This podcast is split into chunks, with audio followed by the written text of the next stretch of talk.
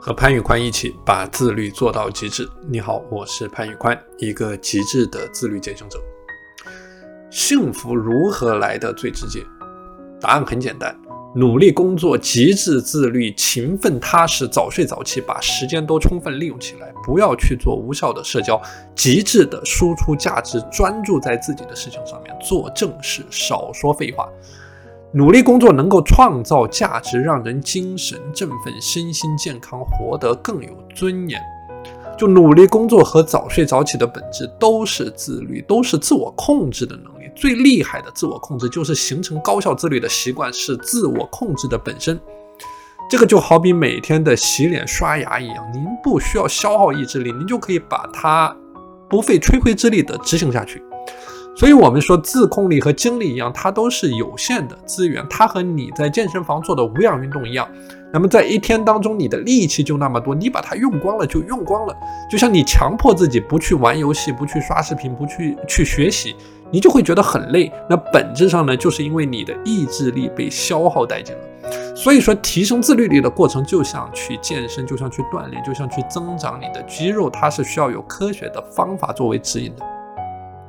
那今年呢，是我坚持早睡早起，坚持极致自律的第十四年。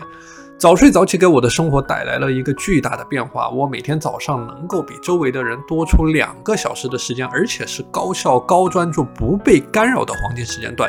那么一年下来呢，我比周围的人多出了整整七百到八百个小时的时间，而且这还只是一年的时间。我将这些时间投入到我生活当中的各个领域，并且在这些领域都获得了巨大的收益。那比如说，我会利用早上的时间去进行计划复盘，去记录总结我的时间的开销记录。就是到今天为止呢，我已经成功的记录了超过六千个小时的时间的流向。我也对自己的时间利用有着精准的把握，而且有能力去不断优化我自己的时间利用率，让我的时间利用的效能在不断的提升，让我的时间在我生活的各各个领域产出了更高的价值。那比如说，我会利用每天早上的时间呢、啊，去学习一些先进的个人的健康管理的知识的理念，然后用这些理念思想去指挥去这个这个这个指导我每天的自律行动。那正是靠着这些先进的思想呢，我在健康的领域也取得了巨大的成就。那最让我骄傲的就是我的自律的身材管控，我能够通过饮食管理做到节制，并且已经形成了我的生活习惯。我的身高是一米七八，然后我的体重呢常年维持在六十公斤，我的三餐永远是保持着一种七分饱的自律的状态，从来不暴饮暴食。而且我非常享受这样的健康饮食方式，我并不会像很多人一样觉得我是在忍受，而相反的，对于我来说，这是一种自然而然的状态。而这一切呢，其实归根结底就是来自于先进的自律的健康管理思想，它武装了我的头脑，然后在这十四年的时间呢，彻底的改变了我的行为，决定了我的结果和成绩。而这一切其实归根结底都是离不开我早起的那两个小时。所以说，很多人在加入到我的三百六十五天自律私塾之前，他其实是做不到早起的，因为他没有办法做到早睡。那比如说，我有一位学员，每天晚上会刷电视剧，刷到凌晨两点钟。那即使在第二天早上七点钟，他需要起床上班的，他依旧无法去控制自己。那这样的一个直接结果，就是在第二天的时候，精力效率极差，工作质量低，整个人呢陷入到一种低效率和不自律的，然后自我悔恨、负面情绪交织的这样的一种恶性循环当中。所以说我总结了众多学员之所以会出现睡眠拖延，主要有三点原因。第一点原因叫做自控力低，就是永远屈服于眼前的享乐，玩游戏、刷剧、刷短视频，无有无节制的这个享乐。那么第二点呢，就是事情安排的太多太满，比如说有的学员他会在睡觉前加班、写日记、打电话，不把所有的事情做完，他不会入睡。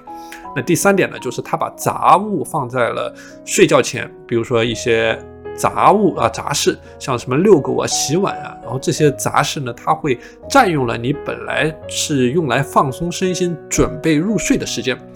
所以说要解决这个问题啊，你可以从三个方面入手。第一个方面叫做去建立临睡临界的这个睡前的临界点，就是你要确立一个临界点，比如说在洗澡之后，或者说睡前的两个小时，然后过了这个时间点呢，只做睡前可以做的事情，就不做睡前不能做的事情。然后每天结束之前必须要做的工作杂务，你都要在这个临界点之前完成。